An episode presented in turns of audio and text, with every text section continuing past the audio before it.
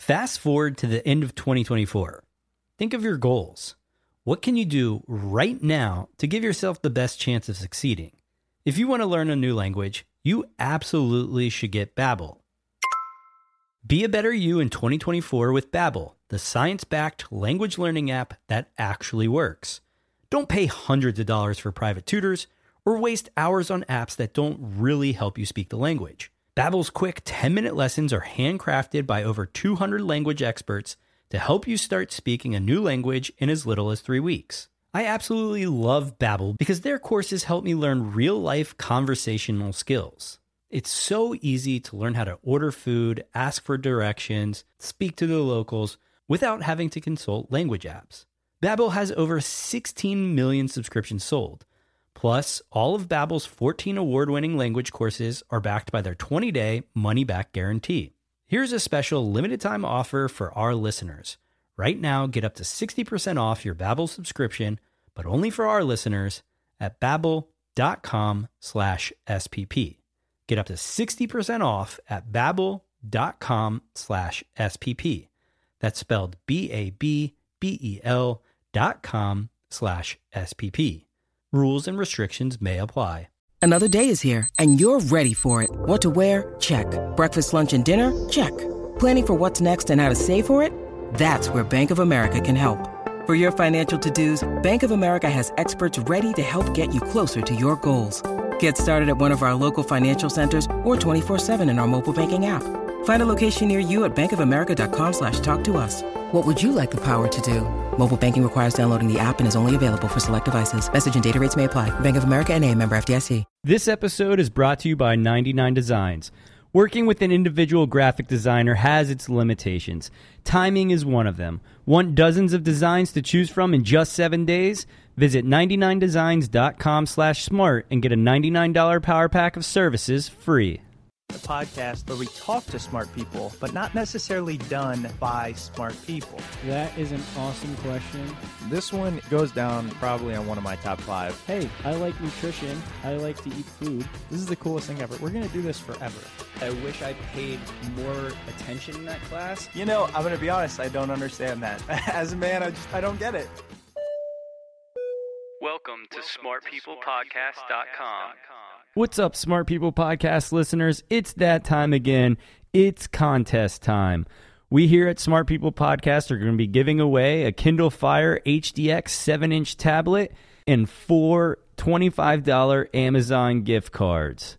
All you have to do is head over to smartpeoplepodcast.com, sign up for the newsletter, and anybody that signs up between now and August 3rd will be eligible for the prize. Again, that's one grand prize winner of a Kindle Fire HDX and four runner ups of $25 Amazon gift cards. You'll be notified via the email used to sign up for the newsletter. Good luck, and now on to the show. Hey, everybody, welcome to Smart People Podcast conversations that satisfy your curious mind. I'm Chris Stemp, And I'm John Rojas, and you were just a little excited. a little excited. I think we might have to edit out how many times I say, Oh my God, that was awesome. Because I loved this week's guest. He is like one of my heroes. He is, in my eyes, one of the best communicators in a long, long time. And you all have probably seen him. His name is Simon Sinek. He wrote two amazing books. Start with Why was his first one, and his most recent one was Leaders Eat Last. And he also has one of the most popular TED Talks of all time and some fantastic talks on 99U, both of which we're going to link to at smartpeoplepodcast.com. Before we dive into the interview today, we just wanted to remind you that if you want to be kept in the loop of all things Smart People Podcast, please head over to the website at smartpeoplepodcast.com. There you can sign up for the newsletter. You can reach out to us via email, tweet us, see what's going on. But please, please, please sign up for that newsletter. We send out some really cool things on there. We give you a little bit of insight to who's coming up on Smart People Podcast. And, you know, it's just a good way to keep in touch with us. So we're going to turn it over to here to Simon in a second. If you've been living under a rock and don't know who he is, he is a trained ethnographer and anthropologist most concerned with why, why people do what they do, why things work the way they work. And he just really gives some good insight into everyday organizational problems, human problems, fantastic stuff. We're going to turn it over now to Simon Sinek.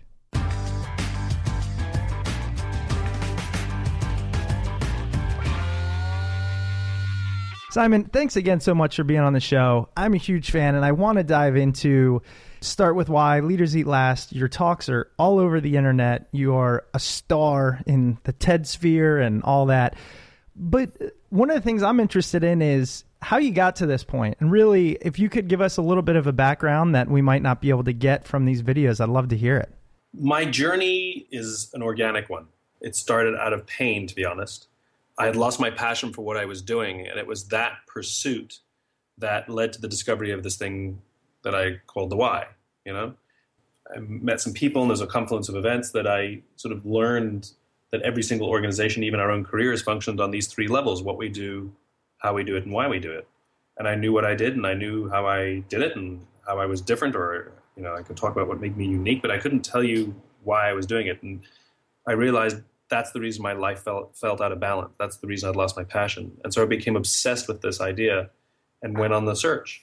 And thank goodness for my sort of background in anthropology and ethnography and sort of trying to understand sort of why people do what they do. And I applied that to myself.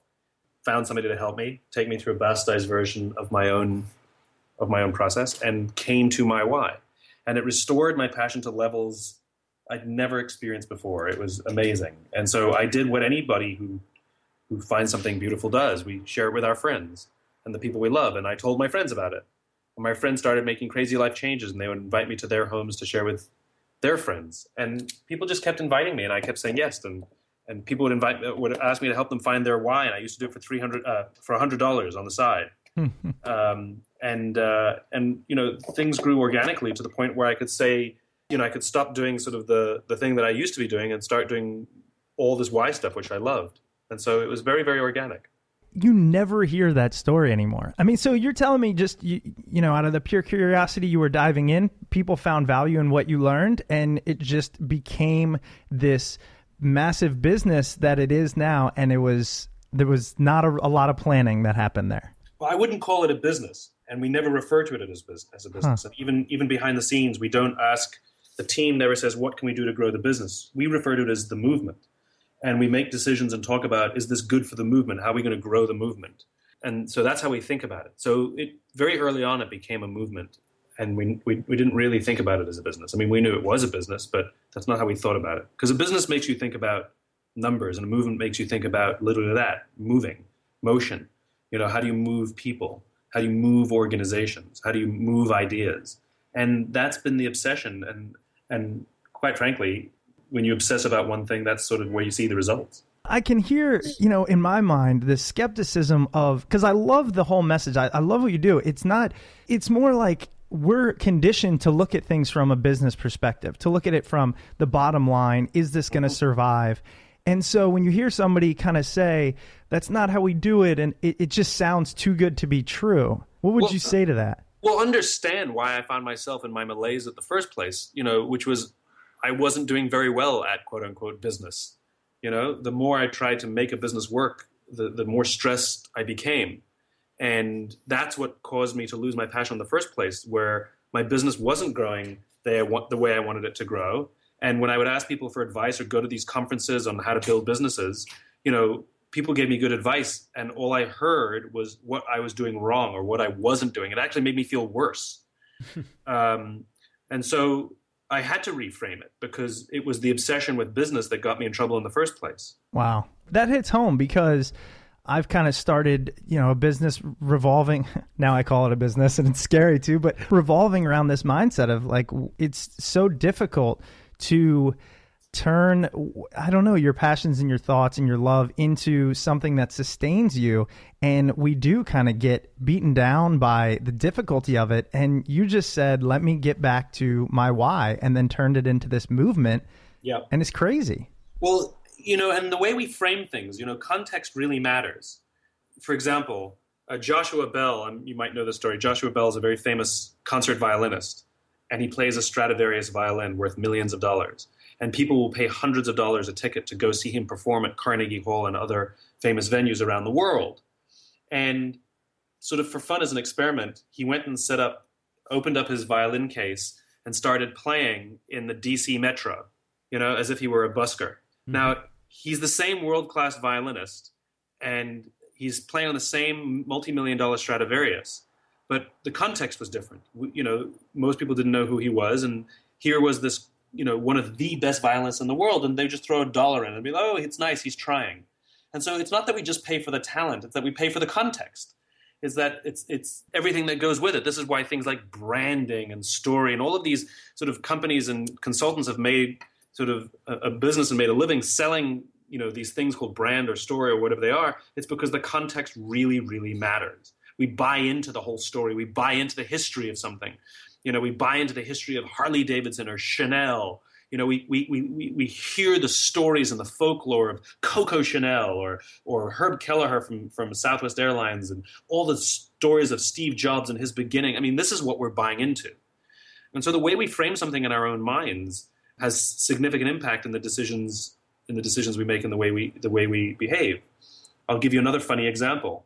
I was watching the uh, Summer Olympics, and I was amazed how the journalists would basically all ask the, the athletes the same question, whether it was before the competition or after the competition. They would always ask, Were you nervous? And the thing that was always surprising to me was all the athletes always said, No, they weren't.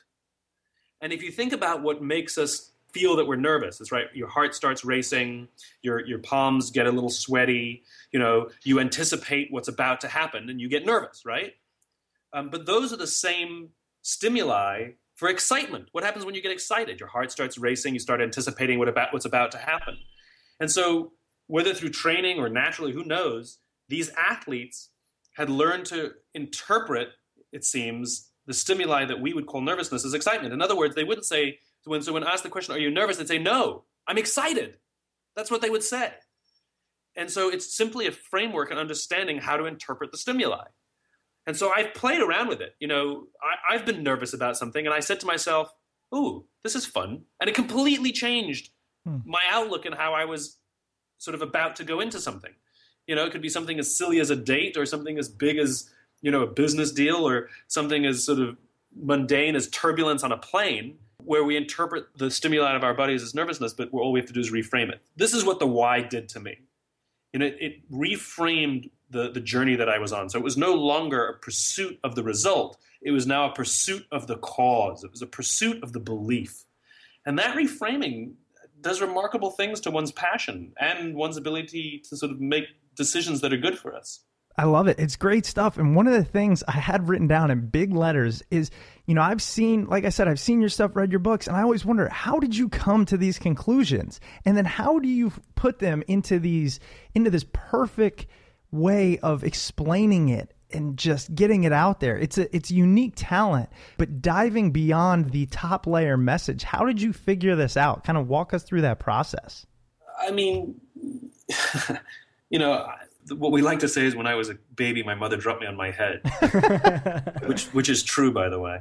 Um, yeah, I don't know. I, I, I, see patterns. I see patterns in information. So I, I, I can take in lots of disparate, seemingly disparate information and see a pattern. And so it's one thing to see the pattern; it's another thing to articulate it. And at the end of the day, I'm kind of an idiot. You know, um, I don't really understand very very complex things, and so I'm a little kid. You know, little kids, you know, when they don't understand something, they say, why, why, why, why, you know?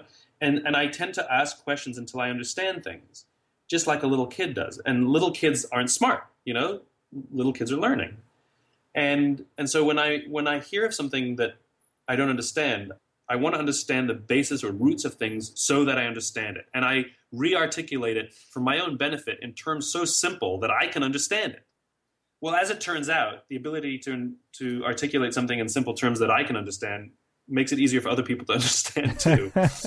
uh, as it turns out, so I'm no different than anybody else. I'm, I'm the same as everybody else. I make observations like we all do. Like, why do we get stressed? Why do we feel passionate? Why is it that some days everything seems to turn to gold, and then other days we can't seem to make it work? And some days we're full of confidence and on top of the world, and other days we can't motivate we can't like i have the same questions well why does that happen and it's the pursuit of trying to understand those things and and simplify them so that i can understand them are the things that i talk about and write down Okay, so that's perfect because one of the things I was thinking is, for example, leaders eat last, and Yeah. so I can understand, and you tell the story great in your talks uh, about the the fighter pilots, and you kick them off that way, and we'll link to that on the website and everything. But so you get that question, but for those of us that aren't ethnographers and anthropologists, how do you study this? How do you get to the problem or the basis of a human action? Well, at the end of the day, you have to have, or one has to have, an, an inherent uh, curiosity, right? You have to be interested to understand why things work, as opposed to just accepting things on blind faith, because it does. You know, it. What kind of upbringing do we get when a, when a parent to every question a kid asks is, "That's just how it works," you know, versus trying to understand it. So again, I, I don't think it's any unique ability. I think it's it's it's to keep going until the explanations make sense, until there's a logic. Very often we default to case studies. So when I say, well, why does this concept work in an organization? People will show me that it works in, in various companies, and then they'll show me what the company does and say, see, that's that's why it works. But that doesn't explain why it works. That ex- explain what they did to make it work, or that explains how it worked. But it doesn't explain the root cause of the reason it worked. So things like passion, fear, trust, you know, cooperation. You know, when somebody says, "How do you get?" You know, why does trust exist? How how do we get cooperation to happen? Well, me says, "Well, what is trust?" Well, it's when we sort of would make ourselves vulnerable around someone and have no fear that they would. Okay, I get, I get a definition of it, but why do we have trust? Where does it come from? Uh, and and when you ask these questions, you you inherently go backwards and backwards and backwards and backwards until you can go backwards no more. that might seem like lo- pure logic to you, but even as you're saying it, I'm like, yeah, I know what trust is, or I know what you're. Ta-. And then when you're like, yes, but where does that come from? I go, oh man, that's a whole new ball game. So I see what you're saying. You just have to keep asking why. It's that childlike mindset. It is that childlike mindset, and and and very often we accept symptoms as explanations. You know, so we talk about this company has a ha, doesn't have trust because of their broken culture, uh, or or this company nobody cooperates. Uh, so how do we fix the cooperation problem, right? But the cooperation problem may be a symptom. The root cause of that may be a cultural problem. The root cause of that is a hiring problem, and the root cause of that is probably a leadership problem. And so we don't fix the cooperation problem. We don't actually fix the hiring problem. What we go to fix is the leadership problem because that's that was the cause of, of which all the other things are symptoms. So I guess a component of the curiosity is being a good diagnostician. So speaking of curiosity, we often say, I mean, this podcast, the tagline is is literally conversations that satisfy your curious mind. Uh, that's the whole thing is built around John and I's just insatiable curiosity. Why do you believe curiosity is important? So let's reframe the question, right? What's so important about curiosity? Uh, why questions are hard to answer because when you ask a why question, you get an emotional response. What questions are, are the way to actually get to the root to the root of these things? So, so what's so important about curiosity? That's an easier question to answer, right? yeah, it is actually. exactly. So I, when you say why is curiosity important, how the heck do I know? You know? But when you say what's so important about curiosity, my answer will be the same as all your listeners. You know, curiosity gives you new perspective, gives you the opportunity to, to have adventure. Being curious, ha- you know, what, what's important about curiosity? It, it exposes you to new people, the opportunity to make friends, the opportunity to learn, the opportunity to find how someone else solved a problem that you're struggling with, because most of the problems have already been solved, maybe just not in your sector. So, what's so important about curiosity? It's about living with one's eyes and ears open as opposed to with them closed, which then begs the um, the discussion about the world in which we live, where we walk down the street looking down, texting with headphones in our ears. Are we living curious lives? it depends on, I guess, what we're listening to, right? If we're listening to this podcast, we're being curious. Point well taken. No, and you mentioned something there when you, you were talking about what curiosity means. And you said, you know, people making friends, having experiences. One of the things I love about your entire message and movement is it's it's people centric. You tend to relate everything to our connection as, you know, as individuals and then coming together as a group to get things done. Has that Yeah. always been your interest, just people? Well, a long time ago, I used to be one, as Gordon Bethune likes to say. You know, there's no getting away from it, right? It's the one thing that every culture, every country, uh, every business, every industry, every organization, every relationship, every you know your personal life, your professional life. The, the one the one unavoidable constant is that we are social animals. We exist as individuals and as members of groups at all times, and um, we are forced, whether we like it or not, to engage with and interact with others. Uh, the benefit being when we get along with people and when people get along with us, they'll watch our backs and help us up when we fall down and put their reputations on the line and uh, to to benefit, you know, to help us and and offer us um, protection and and teaching and and and so it is the only constant. Before there were companies, before there were even nation states, all we had were the tribes and the families. That's that is the only constant since the dawn of mankind. So you know, I guess that's the anthropologist in me, right? I, I am kind of into sort of trying to understand people. Yeah, and it, it, it pervades throughout your whole message, and I love it. And we've we've talked a few times about start with why. And for those that haven't seen the TED Talk, I wanted to ask you: Did that, in your opinion, kind of put you on the map? Did that one talk change your life, or was that just what brought you to you know some of the masses? I mean, there's no doubt that TED had a significant impact in the spread of the idea and the speed at which it rose. I had already been given that talk, being given that talk for three years prior. Wow. Granted, not in 18 minutes, uh, but I had been, you know, sort of, uh, and was, and the message was already um, resonating with a lot of people, and was already growing, and it was the growth and and resonance of that message that got me the invitation to the TEDx uh, in the first place. But without a doubt, I mean, TED was a massive catalyst, and was able to to get that message to many more people much more quickly. This episode is brought to you by 99 Designs. I talk about branding a lot. It's a term that gets thrown around by all types of people, and you may be wondering what all the gab is about. What is branding anyway? In a nutshell, it's the set of perceptions people have about your company. You need branding to create a human connection with your audience. Design is key in communicating your brand and standing out from the competition. But what options are available to business owners with little to spend on design? Many have turned to online marketplaces like 99 Designs to help build their brand on a budget. Startups get maximum creativity with 99 Designs contest model where dozens of designers compete to deliver the best design. You get to be involved in the process and walk away with a logo, website, or other design that truly represents your brand. See for yourself. It only takes a week to get a design and you're guaranteed to love it. Visit 99designs.com slash smart and get a $99 power pack of services for free today. Did you think it was going to have that kind of response?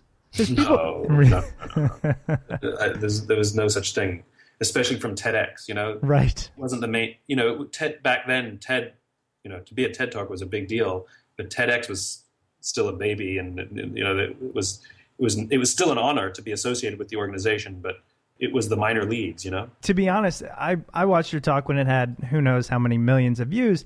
I was a little late to the game and I never even realized it was TEDx because I just assumed, oh, this much visibility must yeah. be TED proper. Well, and it, it, it, the thing that I'm proud of with that talk, you know, everybody, whether at some sort of TEDx uh, event or even just some everyday presentation, everybody's so obsessed with the perfection of their slides and if they said everything right and and get furious at somebody if the you know the timing was wrong or the lighting was wrong or the slides were in the wrong order. I've seen people collapse because you know the video didn't play, and I, I, I like to remind people that that if you go watch the TEDx that I did, the video quality is terrible, the audio quality is terrible. My microphone breaks in the middle of the talk, where they actually have to replace my microphone in the middle of it. You see it happen in camera, and yet it's the third most popular TED talk of all time. So it appears that the video quality or the how well your PowerPoint was written seemed to be secondary. Yeah, you actually threw me for a loop with the fact that for those that don't know, you just use this easel and a marker basically because I auditioned for TEDx and I was like, I'm going to do it the Simon Sinek way, you know, and I didn't create any PowerPoints. And then the night before, I got really nervous and I threw some together and they sucked. And then my speech was terrible. And I was like, ah, I should have just stuck with the easel. yeah, well, there's some good science behind that as well. This, I actually, you know, it's sort of typical Simon, sort of I do things because it makes sense to me, and then I find out there's some good science behind it later. But um, there's some good science that students who take notes in class actually retain concepts better than students who write down everything on their computer, who take notes on a computer. Mm. Uh, this was just an HBR a couple days ago, and uh, you know because students who write down stuff on a computer, they may take down more information, but they're not actually learning it. Where students who write it, physically write it, they're actually learning the concepts, even though they may take down fewer points because they actually have to think about which points are most salient to take in their notes, as opposed to just typing everything. And apparently, uh, there's some evidence that it's the same way when somebody draws something. There's you know there's something we have in our brains called mirror neurons, which it's so it's based on the same thing. So when we watch a PowerPoint presentation, we may take in the information, but we're not learning as well as when we watch somebody else draw it, because then we can you know sort of draw with them in our mind's eye. You know, Hmm, yeah. so so people actually it's the professor who draws on the blackboard versus just teaches out of the book or gives you slides. So so there's some good there's some good science behind it. Sure, yeah. And then I know, you know, I watched the 99 U Talk, which is twice the length of the TED, and you also use the easel thing. And again, you're going through all the different uh, brain chemicals, yet it's one page on this easel. And I'm just thinking, how does he do that? But Yeah. before we talk about that, I, people have heard us talk about Start With Why. They've probably seen the TED Talk, and so they know that it's not what you do, it's why you do it. Right. But I would like you to give us a quick tutorial on how to figure out our why. Oh yeah, there's many ways to do it. I used to do it with people. I used to actually sit down and take them through this process. And you know, my amazing team who realized that there's only one of me, um, they took the process and they they they built an online version of it. So uh, startwithwhy.com. Um, there's a Y University that the amazing people on my team took the entire process there. I used to do it, and they basically took the exact same thing and put it on there. But I, I'll tell you a, a fun way to do it for free. Find one of your closest friends. Uh, it doesn't work very well with spouses or with siblings, um, but a close friend, somebody who, if they called you at three o'clock in the morning, or you know, you would take their call, and you know without a doubt that if you were to call them at three o'clock in the morning, they would take your call, and ask them this question: Why are we friends? And obviously, they're going to look at you like you're crazy, and they will say things like, "I don't know. Why are you asking me this?" And it's not that they don't know; it's that we're asking them to put into words um, something that exists in the part of the brain that doesn't control language. And so then we stop asking why and we start asking what. Remember, why gets an emotional response, what what gets a, a rational response. So we we say to them, "Come on, what is it about me that um, we're such close friends?" And they'll struggle. They say, "Ah, "I don't know." And what they'll do is they'll start describing you. I don't know. You're smart. You, I have fun around you. I trust you.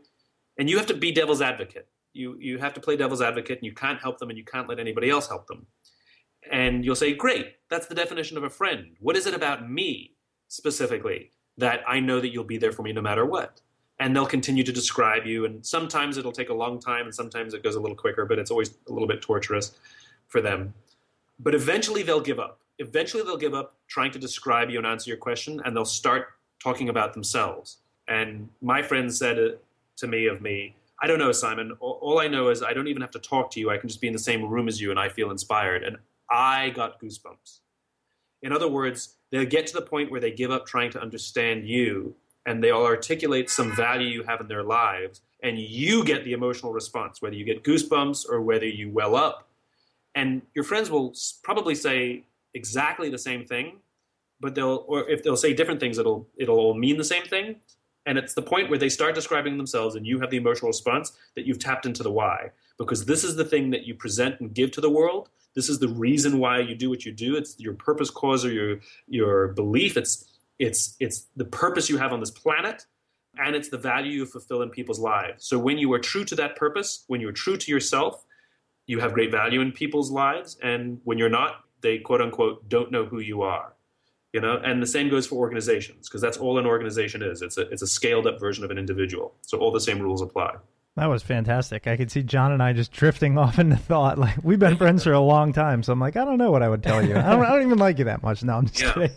well that happens too So, and- and the other thing is, you mentioned there at the end organizations. I love how you turn a lot of your messaging into how it works in an organization. yeah Is it to pitch them, or is it because you believe they make the most change? Or I, I'm just interested.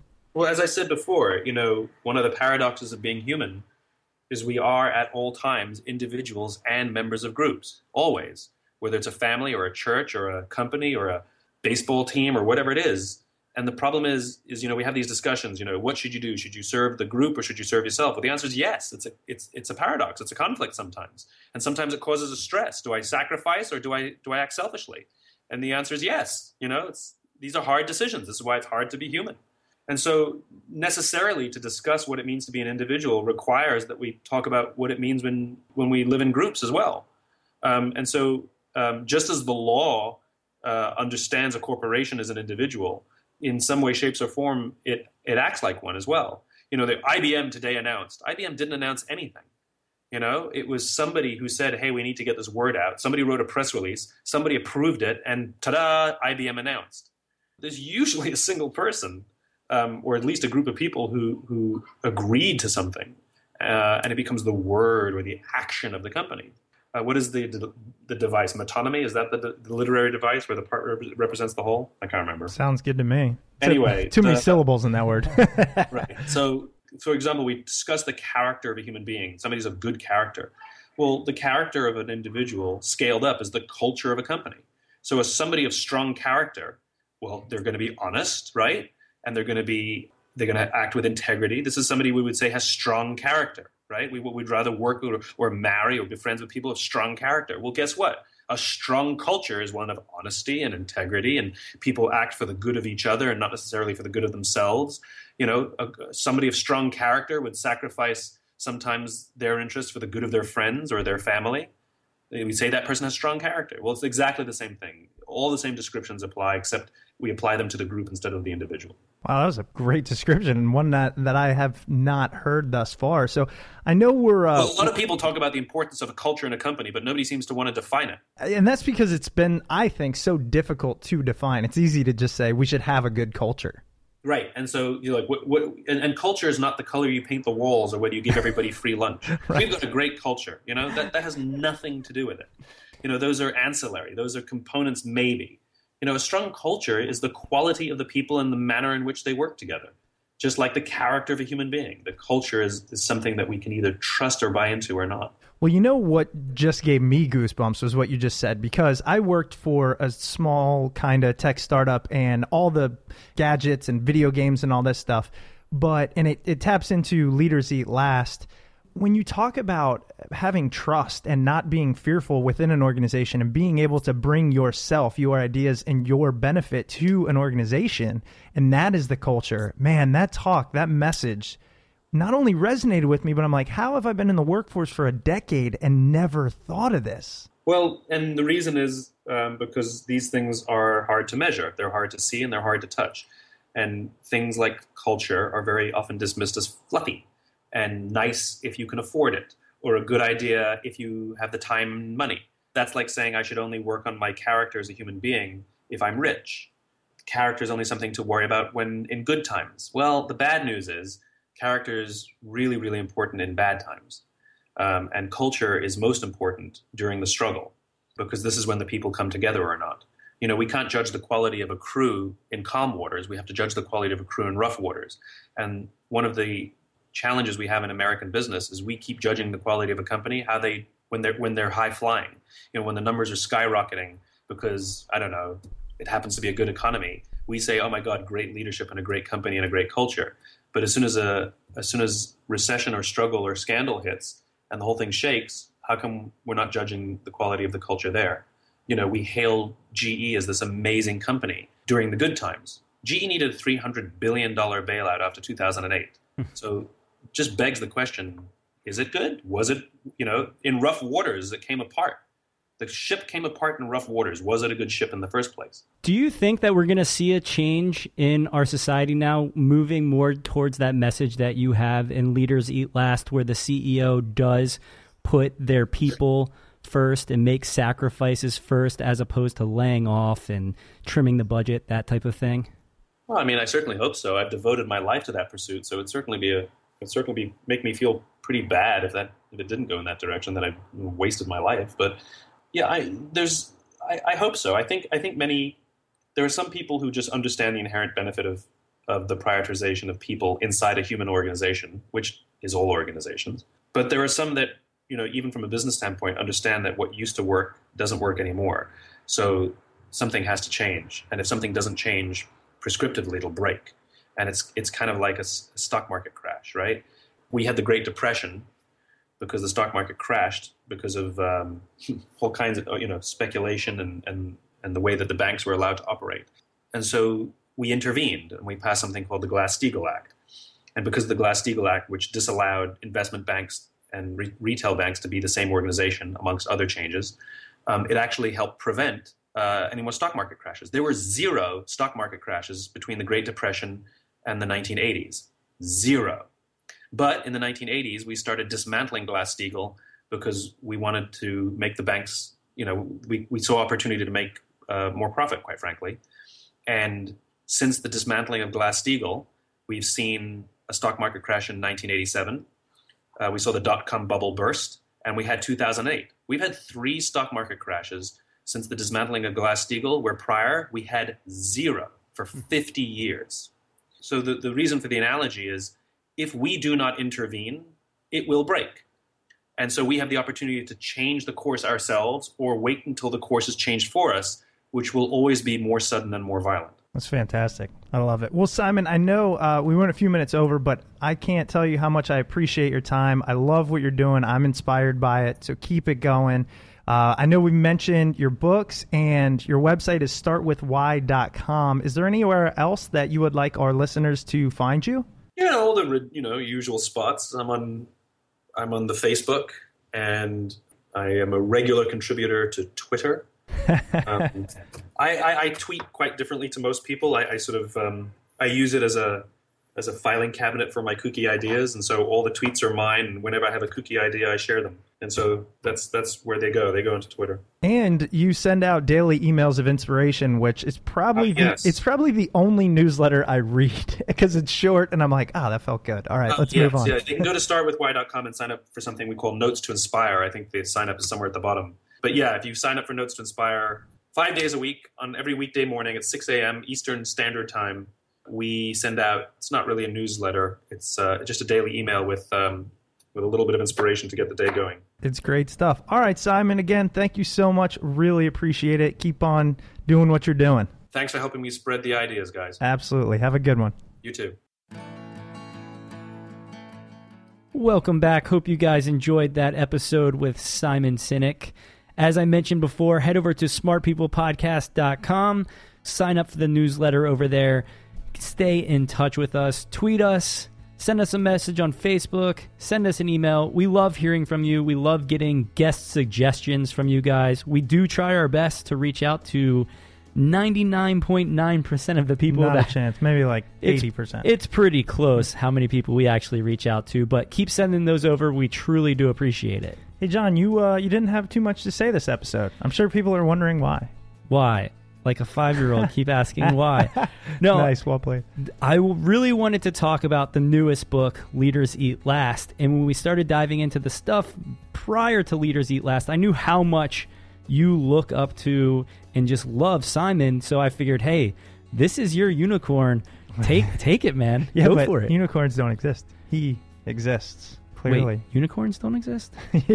Hold no, on. I mean, but think about it, right? The reason I love him so much, and the reason I love his message, okay, I won't say him. I never met the guy before, but uh, he's great to talk to. But is because why, man? That's why. That's where this podcast came from. Like my own confusion, your confusion, trying to learn things, asking questions, and then he can say it so well. It was actually tough to interview because he he was turning the questions back on me. Oh, I know. I was was scared. I was sitting back laughing, and I was like, "Oh man, this is really good advice for us in our interview process too." where he said, "Don't ask certain types of questions." Yeah, but then I couldn't respond to it Oh, because I I, wanted to start with the word why. exactly. Yeah. Oh, no, well. I, I could see that. Let us know what you thought, guys. Reach out to us. Tell us, tweet us, and include Simon on the Twitter thing. He might get back to you as he mentioned. And we'll talk to you next week. Thanks for listening.